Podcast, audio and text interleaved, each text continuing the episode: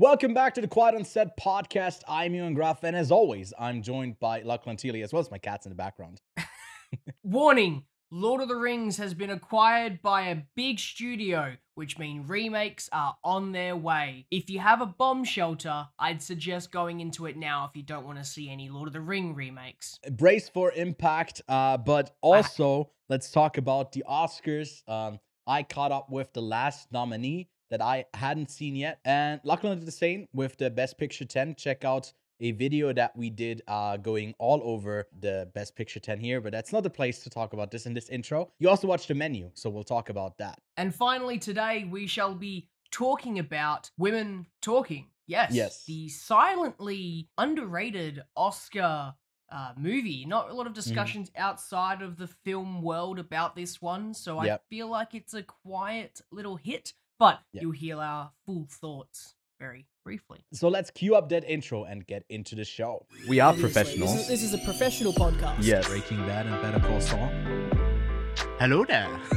Which actually, Did you this get is me a be hat a as bit, well? Um, yes.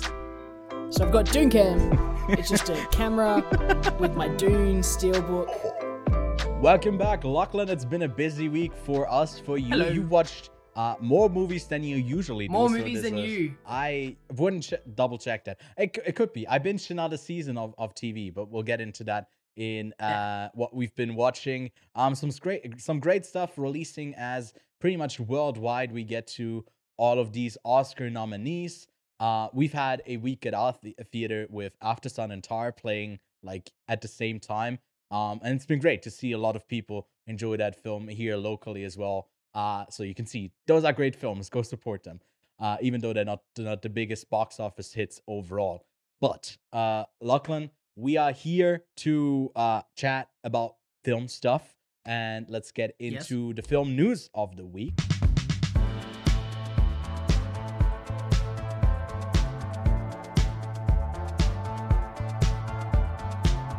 Do you want to kick it off with the big news item that uh, you brought in last minute here with Warner Brothers? Warner Brothers has acquired the rights to the Lord of the Rings movie franchise, which means there could be some Lord of the Rings remakes on the way. Now, this kind of uh almost missed being in this news segment this week because uh I didn't really hear about it until recently, but Yeah. my god, that's uh that's pretty big because obviously Prime or at least Amazon owns the rights to the TV uh adaptation of Lord of the Rings Yeah. and they uh they butchered it if if i'm totally honest They so did, yeah. i wonder what warner brothers idea and plan is uh for the lord of the rings ewan what do you feel about this how do you how do you if this happened five years ago, I would have been more hopeful. But Warner Brothers being on the brink of like, you know, having a bunch of flops at the box office as of recent, not as many movies. They don't have that much in the bank uh to Mm. fund a, a big movie, a fantasy movie like this that costs a ton of money for CGI, for the costumes, for the set design. Th- There's a lot of money spent, you know, on, on these types of films. And I don't think they they have it right now. Uh, oh, I mean, they, I mean, they need it right now. They wouldn't need a big hit. I don't know if they'll be able to pull it off, though. What do you think? Uh well it depends if they're going to remake it or if they're going to Oh, maybe ah, no. just leave the original as they are and Oh, I didn't even think about that. what Uh, I didn't think they would. what I, that hadn't even crossed my mind that they would remake it. It's it's so recent. Why would you remake it? yeah Um, i mean they've yeah, made that- remakes possibility. faster than than I guess 20 years ago because I feel like it's about 20 years ago that they came out. Yeah, 2001. Yeah, it's about 20 years ago. I mean, the so Suicide Squad. it's not out of the know? world. Yeah, remake like literally 2 years later. exactly. The, the thing is the thing is the current industry is in a phase of remakes because they don't want to establish new IPs. They want to continue on with current established IPs. Uh, there's in this earnings call, uh, they have stated that they have made a deal to make multiple films. Mm. So obviously, it's not a one project Yeah. pony. Uh, this acquisition. Uh, it's very interesting, uh, but it does say that uh, Peter Jackson is being kept in the loop about the projects. It Right. would be interesting to see if Peter Jackson would come back would do you reckon Peter Jackson would? Because I mean, he's done every other one. Do you reckon he would uh stop whatever he's doing and do another Lord of the Rings?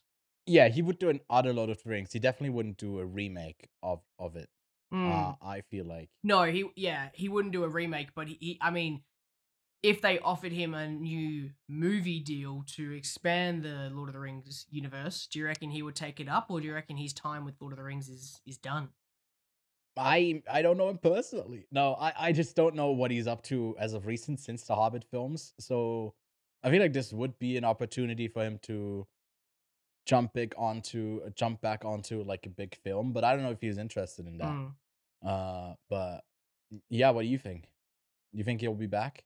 Uh, maybe as maybe as a producer. I don't, I don't, I don't Yeah, that's personally way think more likely. Peter Jackson will come back to the directing helm, but I Mhm. feel like he'd be heavily like executive producer because he's got his hand in every single. He's basically like a pseudo director. He's he's not gonna be the one that says directed by. He's gonna be the one that Mm. has produced by. And I'm sure his name is probably going to uh pop up. First. Peter Jackson, But, like, Peter this is- Jackson's Lord of the Rings, although he doesn't direct it. you know, But this is pretty big, the fact that it's uh, Warner Brothers, because Warner Brothers has got some massive uh, universes, I guess they're trying to expand on. The yeah, first one that comes to mind for me is Dune, because they've just hit that big success for Dune Hmm. Part 1. Yeah, They've got Dune Part 2, and I'm sure if it succeeds, they're probably happy to expand the universe. Mhm. And and again, Warner Brothers has also done uh, DC stuff. yeah. So they've also got that universe they're trying Let's to set up. see it all come It's, together uh, into one big universe. no, they big probably they- they're not allowed to cross do that. universe, multiverse. Yeah, I'm sure that there's some clause that they're not allowed to do that. I, I'd love to see more Lord of the Rings. I do Mhm. enjoy those movies, and I'd love to see expanded universe stuff. I feel like I've said that recently with Star Wars. I'd love to see expanded universe Star Wars, Yeah. not you know Skywalker Star Wars. Mhm. Uh, and the Lord of the Rings has that fantasy aspect that is is really awesome. It's that classic fantasy uh, genre uh, that I know that you're not the biggest fan of. Yeah, uh, fantasy per Mhm. se. Do yeah. you, do, have you seen Lord of the Rings, right? But I've ages seen it. I've seen it once. I've seen all of them once. Yeah, yeah. So like you know, if if you haven't seen it like three times, I feel like you're not a true fan of the series. no, no, Uh, you're not. But maybe for But hey- season two, I'll revisit it if if that turns out to be any better. I don't know if I. And if do you got reckon it would make a? You reckon it would make a billion dollars? Yeah, I, f- I feel like a new Yeah? Lord of the Rings film would definitely make uh close to a billion dollars. Yeah, I think all of the Hobbit films did fairly well, but some of them didn't get to a billion. I feel like the consensus was r- pretty quickly that you know they stretched a one movie story into three. Um, that was like the peak of Do you that. reckon it will make two point two million dollars? billion? Uh, you mean? Oh, sorry, billion dollars. Yeah, sorry, I mean, it will. It will make two point two in the first like opening hours of it. But uh, I, no, no, I don't think so. But that's that's a great segue, Lachlan. What are you leading to? I'm leading to the fact that Avatar: The Way of Water has overtaken Titanic Mm, uh, as a more profitable movie. Currently Yeah. sitting at number three, the third. Suck it, James Cameron. on the box office records. Yeah, exactly. This means James Cameron is just competing with himself at this point. Avatar, the original Avatar, is making its way up to almost three billion, by the way, because of its re-releases. It's yeah, it's, it It's definitely now will it's get now at there. the number one spot. yeah, It's now at its number one spot. It's overtaken Endgame. It's uh, sitting at two point nine billion dollars. It's so close to hitting three, and that would be insane. Uh, a three billion dollar success would Mm-hmm. be crazy. Uh, but yeah, I mean, this top ten is a it, it is crazy. I think Lord of the Rings could probably, if they do another one, uh, and they really do a good one, could probably sneak into this top 10 list. I reckon there'd be enough fans to go and watch it. Maybe not if it's, oh, you know what? I was about to say not if it was three hours, but now thinking it, if I look at Avatar, Endgame, Way of Water, yeah. they are all like three hours long. So and that's also maybe why they, you know, some theaters cha- charge extra. I don't know how this all gets tabulated and calculated here for the box office, but I feel like you know that well, it, it goes into the same thing where well, there's less showing of it of of it because it's a longer film. Mm. I don't know. They're just widely successful at this rate. Uh, but the original Lord of the Rings trilogy, not the Hobbit ones, I think are still. Oh no, wait. What about the Hobbit? Let me quickly check that. I'm on the list now. I can. They're all in the top 100. Uh, all Lord of the Rings Yeah. and all uh um uh and all of the Hobbit films. Although I think Return of the King is at 30. Two Towers is at Yeah. 66, and Fellowship is at 69.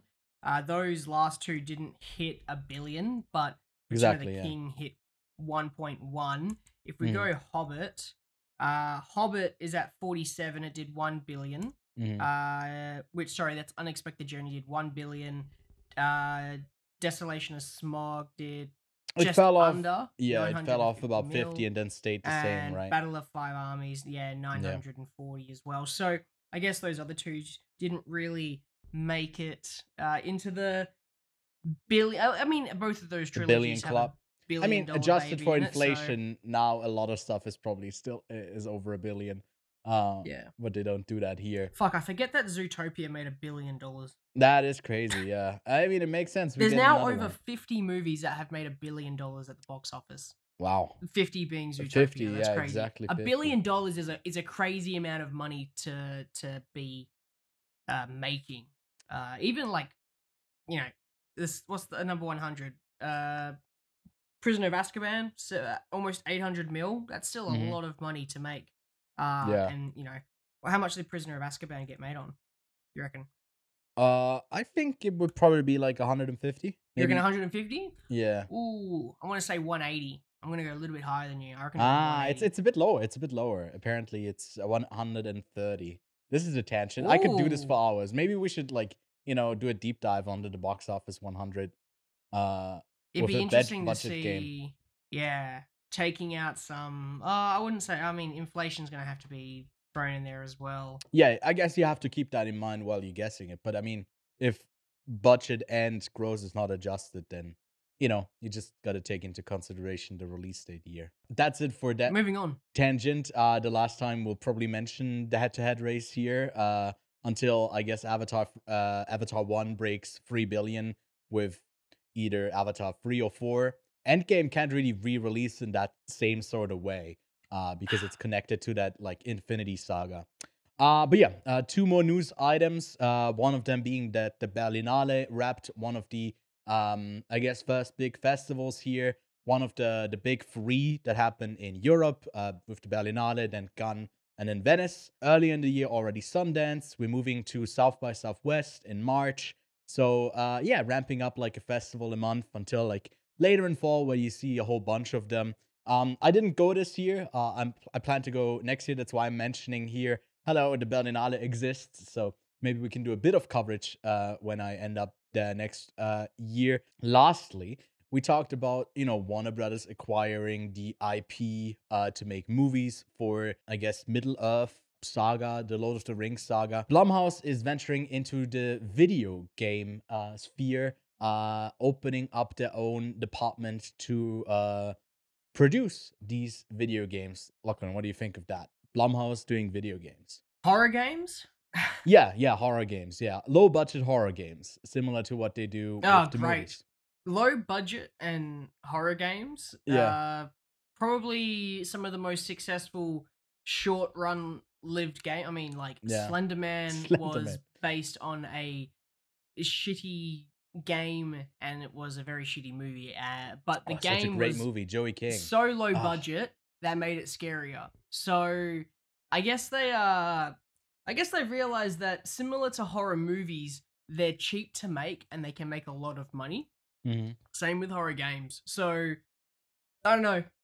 If they could maybe make some like cool indie stuff, man, I'd be I'd be I'd be keen. But Yeah. yeah, no, I'm I'm uh I'm excited. I'll see what it does. Oh, with uh, with budget below ten mil, that's a lot of money. Okay, ten million dollars is a lot of money. to That's the thing, game I don't know so- I don't know how much 10 million gets you in the video game uh world but uh, like uh, the the video game market i think has um for a few years been talked about in a way that it makes more than like the film music whatever like uh sections combined um i feel like because the the, the upsale on it is like that much higher per unit that you pay Um, and there's a lot of Mm. people who do it, and I think a lot of it is probably also mobile gaming. Um, that's probably also something that they're looking at just because it's so profitable. Um, but yeah, some good indie games. I don't say no to that. That sounds like fun. Um, but that's it for the news of this week. Uh, next week we are doing our final Oscar predictions. So don't forget to fill out the form where you can participate in the Quiet on Set contest to win a year of Letterboxd Pro uh, on letter on letter to win to win a year of Letterboxd Pro for free. If you end up winning that contest, we'll participate and uh, yeah, hopefully do better than we did in the last few years. But Lachlan, let's get to what we've been watching.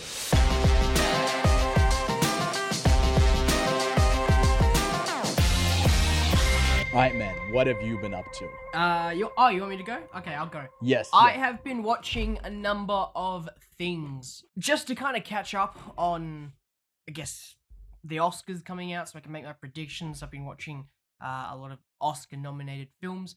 Also, been trying to catch up on films that I've uh, never seen before, uh, and films I might have just recently missed. So to kind of you know categorize these films, the films that I was catching up on for the Oscars were Triangle of Sadness and obviously this week's topic, uh, women talking. So you get into my conversation about women talking a bit later. But Mhm. Triangle of Sadness was uh, quite fun, yeah. uh, quite enjoyable, Uh-huh. very funny, uh, and I had a great time with it. Uh, so I can see how it got nominated. Uh, stands no chance i- in any yeah. opportunity for uh any of the categories I believe it's nominated in. Yeah. Um best picture, I'm sorry it's not going to go to it, but I have to admit that it was a enjoyable time, uh an enjoyable uh comedy which that was even even crazier the fact that I was like actually laughing out Mm. loud uh with some just dumb moments. Uh, but it's Yeah. only nominated for three Oscars, I believe. Original screenplay, which don't think it's going to go to that. Uh, best Mhm. picture, as I said, not going to go to that. And Yeah. directing, sorry, Ruben, Mm. not your year. Um, Yeah. Definitely not. uh, animated films. Uh, I was catching up with uh, two of the animated films that I was yet to see. Mhm. Those being uh, Puss in Boots, The Last Wish, and Yeah. Okay. The Sea Beast. Mm-hmm. Uh, The Sea Beasts I thought was just a average, mediocre animated film. It, it like didn't really have much heart to it, even though it really did try. Mm-hmm. Um, had a really good voice cast, which made it even Yeah. more disappointing that you know you just really couldn't get into any of these characters, and yeah, it just even the main creature, the sea beast itself, was one of the most boring designed creatures I've ever seen. Like it's it was pretty smooth, much just you know, like right? flat and smooth. there was really no yeah. Texture to it. Mhm. Um, which you know, not an entire criticism for making a very you know important creature just look kind of visually boring, but hey, that was just my opinion. Uh, Puss in Boots was way more of a fun ride for me. Uh, once Yeah. again, it was one of those kind of like shocking. Why is this really funny? And the the, Yeah. the humor really landed for me. Uh, and the voice cast as well is also spectacular, but they had a lot more flair to it. I guess they had a little bit more fun in this film Mhm. than what they could in other ones. And I just really enjoy, like a great example is like the Grimm's tale, the Gr- Grimm's brothers tales, like the Yeah. the more realistic story, uh, fairy tales of Mhm. sorry, the very realistic version of fairy tale stories. I absolutely Mm-hmm. love that. Uh, so Puss in Boots: The Last Wish was wicked. Now I've seen all the animated feature films. Uh, I can still say that the uh, the it's gonna go to Pinocchio. like that's probably a lock for Pinocchio in that category. Yeah. Um, did you see because that, the other uh, two films? Did you see that Puss in Boots uh, made its way into the uh, Letterboxd Top 100? Did It's it? on place 100? Yeah. Oh wow! uh, just the snuck in. hype is is That's yeah the hype is uh, well it's 250 for a Letterboxd but like it's you know in the 100 so it, it is much beloved Yeah. way higher than uh than um I mean, uh, it was fun. Guillermo like it, it really was Pinocchio. a lot of fun. Uh, Yeah. And you know, I didn't think I was going to enjoy myself, which is why I didn't kind of go see it in uh, cinemas. I just waited for it to come out. Mm, mm. Um, but hey, I'm happy to be surprised and enjoy my time, like I did with Puss in Boots. Um. So those were my uh my Your Oscar, Oscar, ones. Oh wait, was the no the Menu? menu, wasn't No. nominated, was it? No, unfortunately um, not. which is no. a bit disappointing because Mhm. my god, this is another again another film that I didn't think I was going to enjoy, but when I finished it, I was blown away. Like it was a, a shock of how crazy good the menu was. Um, I yeah, literally. Um, I had to just recommend it to everybody. I was like, "Have you ever Mhm. seen the menu?" And they were like, "No." And I was like, "You should watch the menu." And there were people who I was kind of nervous to recommend it to. I didn't think they'd like it, and I was like, Yeah. "Ah, you should just try watching the first like twenty to thirty minutes and just wait for the first sort of like shocking thing to happen. If you enjoy that, then continue on." And Mhm. pretty much everyone I recommended it to, actually, I think everyone that I recommended it to and they've watched it so far has pretty much come back and said, top stuff. Uh, Yeah. really fun, fun moments. Um, yeah, it's a movie for the people. You know, it, it's an easy one to Movie recommend. It's it's an enjoyable Oh, thriller 100%. Nothing too deep. Um, I like it. shots of the food was incredible. Like, God, Yeah. man, it made me so hungry. I was so hungry. Uh, to kind of like That eat food while cheeseburger made me question: Should I be vegan? I want that cheeseburger right now. obviously Anya Taylor Joy and uh Ralph Fiennes will be praised for this, but I Yeah. want a special shout out to Nicholas Hoult because he was uh, yeah, he was great. he was so much fun. He was so good. Um, So, and yeah, I feel like he might be slightly underappreciated. And uh, Mhm. oh, I can't remember the actress's name. I'm trying to find it. Uh, uh, Hong Chau. Hong Chau. Yeah, Hong, Hong uh, Hong, Hong, Hong Chau was uh, wait, let me in fact because she was in the whale. I don't. She was also she was in the whale. She was in this as well. I don't. Um... Yeah, Oh, yeah, she, she was, was, the yeah. main. Oh Uh, yeah, I forgot that she was in this as well. Oh my god, she's had a great year. as Elsa. yeah, She was wicked, absolutely wicked as well. Yep. Uh, just this Mhm. straight faced, honest, like no bullshit waitress was wicked as well. So Mm-hmm. I, I honestly think that people should go watch this. I gave it a four star uh immediately. It was one of those ones when I when I rated it. Oh, hear that voice crack? It's happening, you and my puberty's going through. I'm not making that joke. Um, finally, it's happening, I was waiting for this moment. finally. Yes. Um, top ten in most embarrassing moments caught on camera. Um, sorry. Uh, yeah, I gave it immediate four star on Letterboxd. It Mhm. was one of those moments where when I rate things on Letterboxd, I kind of like put my finger on the stars and I kind of like move up and down until I find like the right spot. Where this one, I just went four stars, submit, Mhm. easy. I had an absolute great time. Um, the last, the last one uh, that I'm going to talk about is the Equalizer two because I watched okay. the original Equalizer and I'd never seen them before for the first time about two weeks ago, and I decided to Yeah. follow it up with the Equalizer two, uh, knowing that they're in post production now, I believe, for the Equalizer three, so that will be Mm. coming out soon. And I know that this is like, you know, I've had people say I would love to see uh, Denzel's Equalizer, and my dog is at the door. One second. Here I am watching the Equalizer 2. Wasn't as good, unfortunately. Uh, and I've known that people want to like have John Wick and the Equalizer guy. They do. I don't know his name. Wow. Go up against each other, and I'd love to see that because Yeah. that's pretty badass. Um, but no, yeah, that's that's basically what I've been watching. Um, I don't think I've watched anything else. Hmm. That literally, literally, look at me. Literally. Usually, Ewan's the one who monologues for like thirty minutes about what he's been watching, but No, today it's me. I love this. To like put that in in whatever like mark it down. I love this. This is great. Um, yeah, I, I caught some stuff as well. N- not as much as you did. So uh, I think you definitely watched more than me this week. Yeah, I had a busy week. Uh, heaps of editing and stuff like that just on the side. Uh, but I went to see the new Creed film. We'll talk about that one next week in full spoiler thoughts because Lachlan next week we'll be talking about a bunch of more films if we end up doing this that he watched. Because he said he said actually not just the Creed he watches uh all of the Rocky films. He's watching Raging Bull he's watching Southpaw. He said he literally wants to watch every boxing film because otherwise he couldn't like all of the anime that uh Michael B. Jordan references for the production this do you, do you have this on like? I, I said it or are you making? just now. Ah that you said that? Well no he, he'll catch up with the creed films uh, he hasn't seen them before um at least the first one i also rewatched that one last night and Uh oh my god, the light is coming in. I had to open my window and it's really aggressively shining on me right now. Uh but yeah, give me the spotlight for this. Creed uh 1 is amazing. I uh, I think I'm I'm coming in a bit less hot on Creed 3 after rewatching the first one just because that one is done incredibly well by Ryan Coogler and this third one is directed by Mo- Michael B. Jordan. The fight sequences are great. We'll get into that uh, way more next week, so I'm saving that. Overall, if you like the franchise, go check this one out. It will still be fun.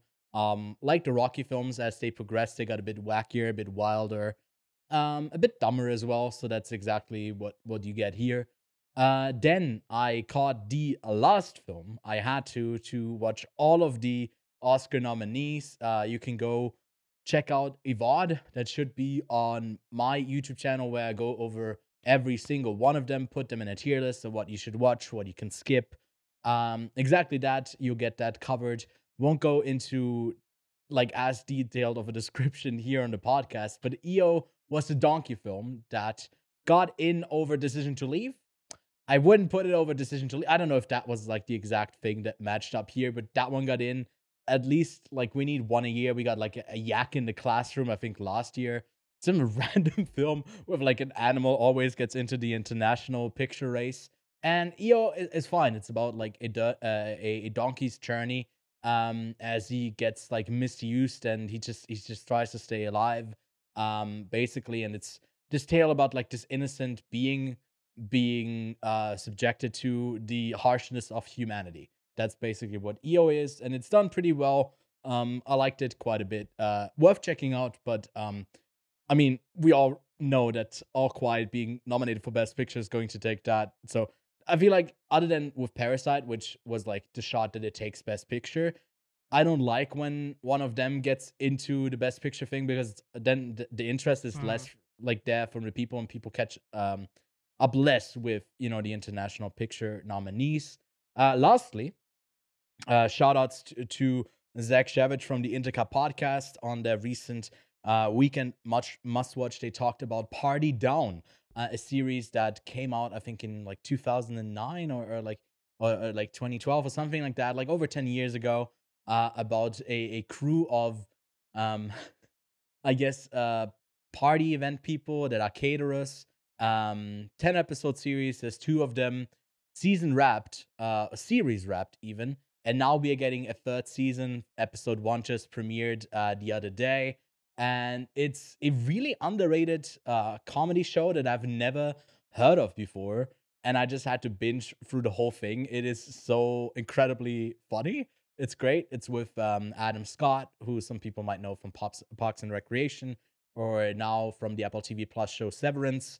Um, yeah, some great performances in it, and I can wholeheartedly shout that out if you need something fresh on the comedy side go check out party down but that's it for all i've been watching um so lachlan you ready to get to those women talking let's hear them Let's hear them talk. Let's get to them women talking. Let's hear them talk. A group of women in an isolated religious colony struggle to reconcile their faith with a string of sexual assaults committed by the colony's men. That's Women Talking from Sarah Polley. Writer director uh, adapted this um, novel adaptation from a um, novel from 2018. I thought, honestly, Lachlan, that this was like something that was way longer ago, but it's, I guess, a period piece. That's why I kind of thought, oh, this was written way back. Like you said earlier in the show, it did kind of fly under the radar, but then resurfaced and managed to uh, snag up a Best Picture nomination alongside a uh, adapted screenplay nomination. Uh, only two in total, but still getting into that um, Oscar race. Deservedly so. Uh, it's also been received uh, overall pretty positively. I think all across the board on Metacritic, it's a 79. On IMDb, uh, 7.2, and then on Letterboxd, as you'd expect, a 3.8, pretty high over there. It comes in at a runtime of 104 minutes and is done by Orion Pictures. Uh, only grossed about 6.2 million dollars at the box office so far.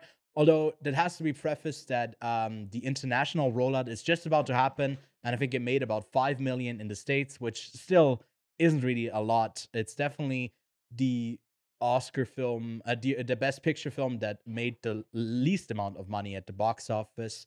Uh, so Lachlan, let's uh, dive into it. We'll get into like uh, more plot heavy stuff uh, later on. We'll give a proper spoiler warning once we get to those specific moments. But what did you make of the film overall, Lachlan? Women talking from just like a, a s- overview uh, succeeds in a lot of ways.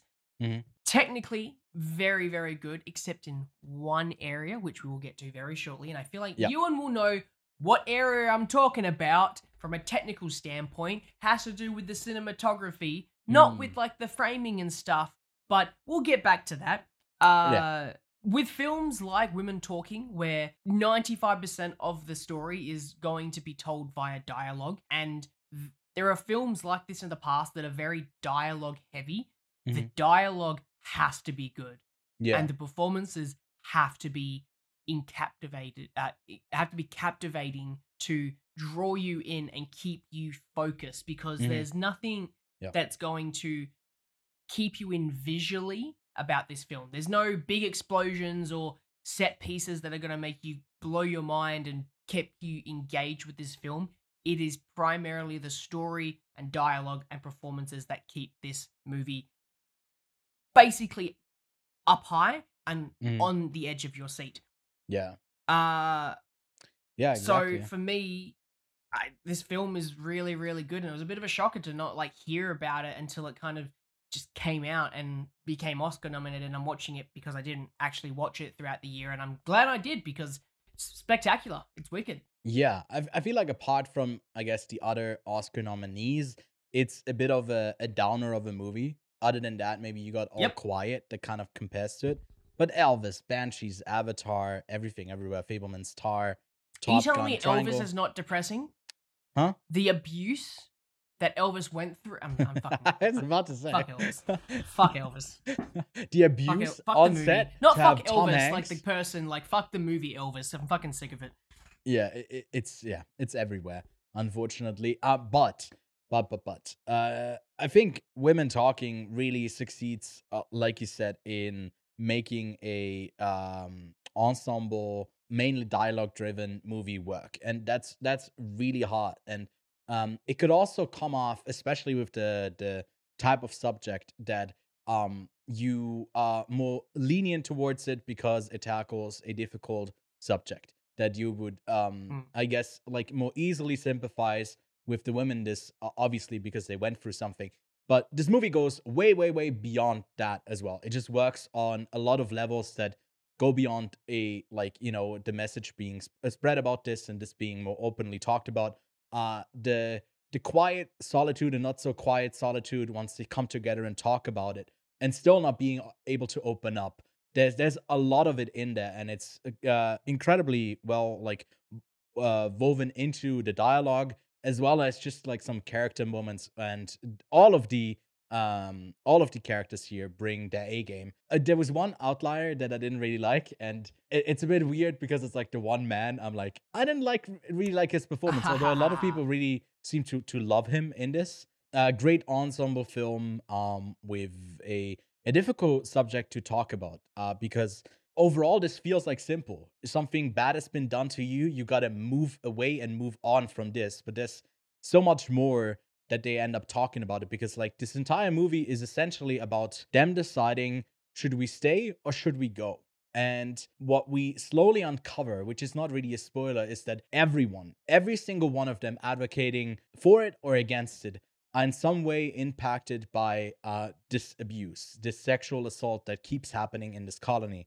And the way they discuss it as well as like what their impact and their responsibility ultimately also falls onto their shoulders how this goes forward and how, how they don't really have a say in just like you know even the young boys falling into the those abusive footsteps. It is it's it's morbidly depressing if you if you think about it um and it and it leaves you uh really sad. Uh it, it's just uh devastating to watch. And it's it's a thrilling ride uh it's it's uh emotional and it's touching i i really liked it i really really had a great time with it and i'm glad it got the best picture nomination so hopefully some more people will check it out Lachlan, you want to talk about the one thing that we don't really like about the film though Do you want to say it on three so we know we're talking about the same thing? Yes. One, two, three. Color grading. Yeah. What the fuck happened to the color grade of this film? All right. I, I do I do know what happened because Sarah Polley I think talked about it a bit. Is that uh she wanted it to be as uh, like bleak as possible, as close to black and white as you can, while still having color in it. And I don't really get the choice because it, it, it doesn't it doesn't look. I mean it it's not a deal breaker for the film in, in any sort of way. It just doesn't look great. Um, and I think it's supposed to look great in that sense. Yeah, but it's just something. I understand. I understand it now. I do understand it now. The because it's it's not very visually pleasing. Um, if if if you you could make the point though that where they are is obviously their their sanctuary, their their little slice of heaven in a way, and having yeah. it a bit more colorful, you could almost have it be like, well, why would they want to give up this beautiful landscape where they are? Because obviously there's mm. that do they stay, do they go mm.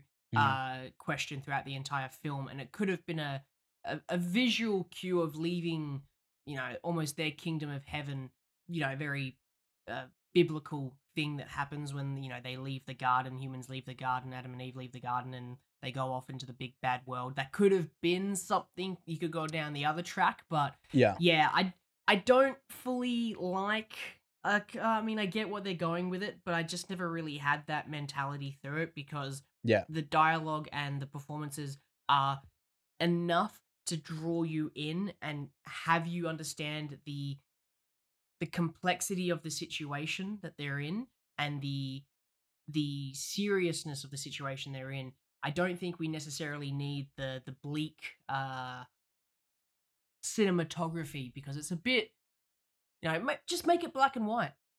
Yeah. Just make it black and white. Don't make it do it because it, it, does make it if it's about like you know it, it is a timeless tale.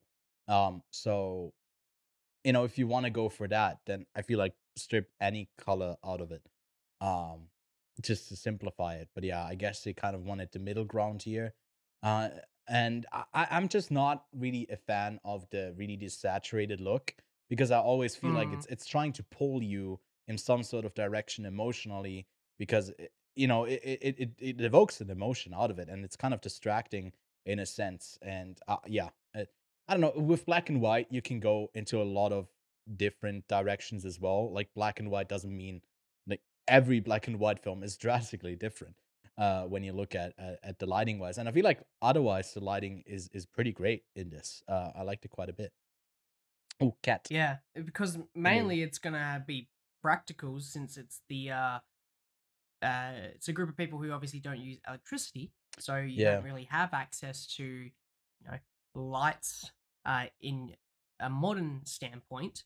Uh, yeah. Even though this film takes place in 2010, uh, Wait, it does? yeah. Oh, I at least I'm pretty sure because I, yeah, because really? I'm pretty sure in the siren it says take place in the 2010 census. So I'm pretty sure it only oh. takes place in like 2010. Um. Also, it is like the religious more... thing that they are yeah. staying in this type of colony. Um. Yeah. I think it's a bit like okay. an a bit like an an, an Amish uh style of living, uh, where they live uh, off the land and they. Unfortunately, I'm not very familiar with the Amish culture. Uh, yeah, don't me neither. use any sort of technology. Uh, right. But that's sort of how I see or how I saw it. Um, but yeah, mm-hmm. no, it's, it's it's set in 2010. It's a very fairly recent tale, uh, and we had electricity back in 2010, so I believe it is just an Amish uh, group or a very you know they say isolated religious community. Um, yeah, I not to depict Amish like anything specific more than anything. Yeah, yeah, yeah, probably. Uh, so choice. we know that they had uh, obviously the option to go color because they shot in red raw. Uh, yeah. so we know they had the option really to technical, put color into it. They actually just left it as the red raw uh, palette. They didn't actually do any color grading on it. It, it does like, I like this. a bit like this, is, a, this, is, this looks yeah. great. Mm-hmm. It does look it looks a bit flat. like a log line. Um, yeah, log log file. But uh, mm-hmm. the raw format as well with the red cameras. If they've used a red, oh no, they used a Panavision Millennium. Panavision, uh, if they used yeah. a red camera, yeah. uh, they would have had pretty good low light performances. So because they would have shot digital. Um, so that's quite impressive. Uh, with Mhm. the the lighting that they they had, it pretty much all looked like practical lighting. They already probably would have had some Yeah. fill lights here and there to get some faces, but a lot of the lights that you see, I guess the the the prop lights in the scenes, uh, you know, they can't really have anything too bright. So Mhm. I, I would really like to see some of the technical stuff behind the scenes of how they did the lighting of the film. But um, other than that, I mean, technically, there's nothing else really that stands out to me because everything about this film is quite safe. There's nothing really too fancy about any of the technical work. Um, Yeah.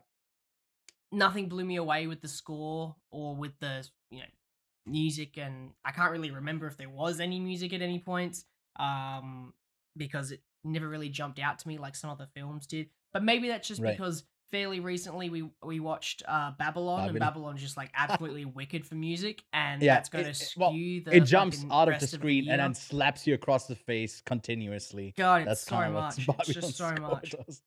Yeah. Uh, I feel like the, the Uh, performances here, uh, to me, I'm always rooting for Rooney Mara to land another great role. I think she's a wicked actress. She's amazing. Um, Frances McDormand is in the film for like five seconds and then she's just gone. She's really just uh, in the opening and then at the end, she's really not like in the film at all. Uh, but I like the dynamics that they had with Rooney Mara being like the the more calmer person um in this uh Jessie Buckley being um fueled with a lot of energy same with Claire Foy but kind of um up against each other with what they wanted to do uh and uh, yeah it, it's just great to see them conversate to have this difficult conversation um and put it to a vote and um yeah i feel like one of the changes from the novel which would have made more sense to me if it were like you know set later on. What what they do make is like there's an opening thing there's there's like a narration that goes over it which i'm typically not the biggest fan of. Um i kind of get why it's a narrative framework because what they write down here is what ends up being um you know what's carried over. That's kind of the the logic or what's set up in the continuity of of this this setting. Um difference from the novel is that ben uh, Whishaw's character august is the one narrating the thing because he writes it down and he has i think he has the book at the end. I don't know if they exchange it here i guess slight spoiler warning for the rest of the review if you want to get into those specific things but ultimately i think you can't really spoil this this movie. It's about them making the decision. They make a decision by the end. That's pretty much it. Uh but um yeah they change it to um uh, do you remember which character it is? Is it anna or one of the younger ones? Uh, one of the characters uh yeah ends up narrating it. Um but what do you what do you think about like to me it makes sense to not have a film called women talking narrated by a man. It's just it's just it would kind of you know go against the, the principle of what this movie is about It would, but it would make sense in this uh, with August playing the character that Yeah. he he is ends up narrating it. It's obviously from his perspective when pretty much all the women leave. Uh, Because spoiler, they leave. They leave. uh, he's one of the only people who stays behind. So Yeah. it's obviously it could have been like a thing where they have it from his perspective, telling about the story of these women leaving and how they learnt uh, from their mistakes, and he's teaching the future generations their story. That's a that's a cool way of doing it as well. But I Mhm. totally get the uh, changing of the narration. I, I I get that change. I, I feel like if you can, I would just always, pretty much always, get rid of the narration. I don't think it's ultimately like relevant. Uh, it just seemed a bit bit bit odd with the change of like you know including Mm. that end part where he he leaves. Uh, he, he stays then there and he has the book and. Oh my god, I'm just I'm ascending into heaven right now. oh, it's so bright. But uh yeah, ultimately, I don't know if we have anything else to share uh our thoughts on the film um just a great recommendation that probably not a lot of people have checked out um yet so get on that go seek it out uh it should be playing in uh theaters maybe around you i know in switzerland it's getting a really really limited run i think just like out of the couple hundred theaters that we have in switzerland i think about four of them are like about to play it in special screenings So really, uh, you have to be on the lookout for it. I think for Australia, it did get a bit of a, a slightly wider limited release, um, but it should also be available to to rent and buy on Amazon. Um, so go give it a try if uh, this piqued your interest and uh, you are a completionist like the two of us are for the best picture, 10 at least. Uh, Lachlan, where do you arrive at as a rating for Women Talking? Uh, I gave Women Talking four stars out of five Mm. on my Letterboxd account. Uh, pretty damn good.